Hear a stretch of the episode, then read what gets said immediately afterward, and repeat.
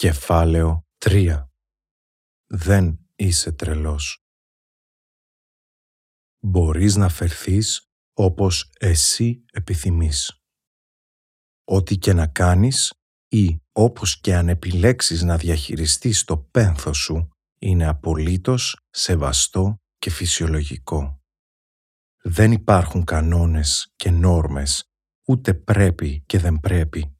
Ο καθένας το βιώνει όπως επιλέξει και προστάξει η καρδιά του. Μην νιώσεις ενοχές για τίποτε και μην προσπαθήσεις ποτέ να κάνεις κάτι επειδή έτσι θα έπρεπε να το κάνεις ή επειδή έτσι θα ήθελαν οι άλλοι να λειτουργήσεις. Μόνο εσύ θα επιλέξεις και θα χαράξεις το μονοπάτι σου, γιατί δεν γίνονται όλα για κάποιο λόγο. Τίποτα βασικά δεν γίνεται για κάποιον λόγο και τίποτα δεν είναι πάντα για καλό. Αυτό είναι απλά μια εξυπνάδα και ακόμη ένα κλισέ που θα πει ο κόσμος που δεν τολμά να μπει στην διαδικασία να συμπονέσει. Κόσμος που εκτός του ότι δεν επιθυμεί να σκεπτεί πριν μιλήσει, αυτόματα μπαίνει στην μαύρη λίστα λέγοντας τέτοια λόγια. Να πάει στον αγύριστο όποιος πιστεύει ότι θα υπάρξει κάποιος ανώτερος σκοπός στο μέλλον που έφυγε ένας νέος άνθρωπος 36 ετών ή που ένα παιδάκι τεσσάρων ετών εμφάνισε όγκο ή μια νέα κοπέλα αθλήτρια 28 ετών κτυπήθηκε από την κακιά αρρώστια. Αδιανόητο και αξεπέραστο που μια γυναίκα έφυγε πάνω στη γένα με παιδί στην κοιλιά ή ένας άνδρας που έστειβε πέτρες ήταν σε κόμμα 14 χρόνια. Κανένας λόγος δεν υπάρχει και κανένα ανώτερο σχέδιο. Η ζωή και το σύμπαν δεν έχουν λογική, ούτε υπάρχει δικαιοσύνη.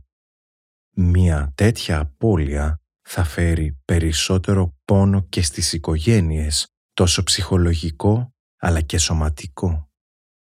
Προσωπικά η στενοχώρια με έχει εξασθενήσει τόσο εξωτερικά όσο και ψυχικά. Έχω χάσει τον άνθρωπο που ήταν το κίνητρο και ο λόγος να ζω, να δημιουργώ, να εξελίσσομαι, να χαμογελώ, να γυμνάζομαι και να γίνομαι καλύτερος. Κανένας ανώτερος σκοπός δεν υπάρχει που έμεινα μόνος μου και οι γονείς της έχασαν το παιδί τους. Κανένας ανώτερος λόγος που οι φίλοι και οι συγγενείς της έχασαν ένα διαμάντι που ομόρφινε τη ζωή τους. Πόσο άσκημο να ακούς τέτοια λόγια που εξαφανίζουν εσένα αλλά και τον άνθρωπο που έχασες. Πόσο απαράδεκτο να προσπαθεί κάποιος να βρει πάντα κάτι να παρουσιάσει σαν θετικό και να νομίζει ότι βοηθά με τέτοια κενά κούφια λόγια. Είναι αυτές οι εκφράσεις που σε κάνουν να νιώθεις ότι είσαι από άλλο πλανήτη ή και ότι θα ήθελες να βρεθείς σε άλλο πλανήτη. Εκφράσεις που επιλέγουν όσοι δεν θέλουν ουσιαστικά να σε νιώσουν αλλά ούτε και να σε βοηθήσουν. Παρακαλώ, σταματήστε να τις λέτε σε ανθρώπους που ενδιαφέρεστε πραγματικά για αυτούς. Κάντε το κάτι παραπάνω και μην επιλέγετε την εύκολη οδό σε ένα τόσο τραγικό συμβάν. Μην τα εξισώνετε όλα. Δεν είναι κάθε απώλεια ίδια, ούτε κάθε πένθος όμοιο με άλλο. Δεν χρειάζεται πάντα να πείτε κάτι. Πολλές φορές αρκεί απλά η σιωπή και ένα «λυπάμαι τόσο πολύ που ο σύντροφός σου δεν είναι πια εδώ». Τίποτα άλλο.